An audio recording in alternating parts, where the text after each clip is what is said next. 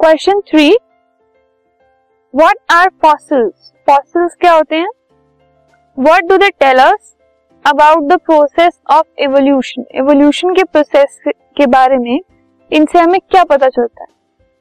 तो fossils are the remains of organisms that once existed fossils उन organisms के बचे हुए पोर्शन कुछ पार्ट्स हैं, कुछ चीज़ें हैं,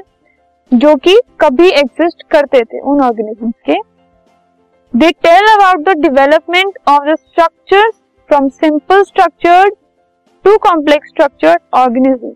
इनसे हमें पता लगता है कि कैसे उनका जो स्ट्रक्चर है, वो सिंपल से कॉम्प्लेक्स तक डेवलप हुआ and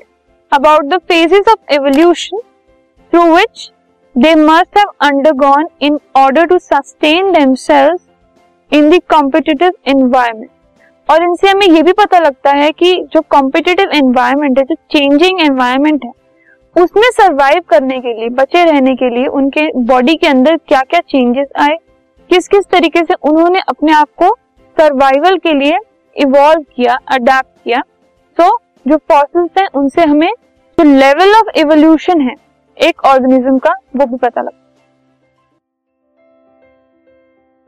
this podcast is brought you by Hubhopper शिक्षा अभियान अगर आपको ये पॉडकास्ट पसंद आया तो प्लीज़ लाइक शेयर और सब्सक्राइब करें और वीडियो क्लासेस के लिए शिक्षा अभियान के यूट्यूब चैनल पर जाएँ।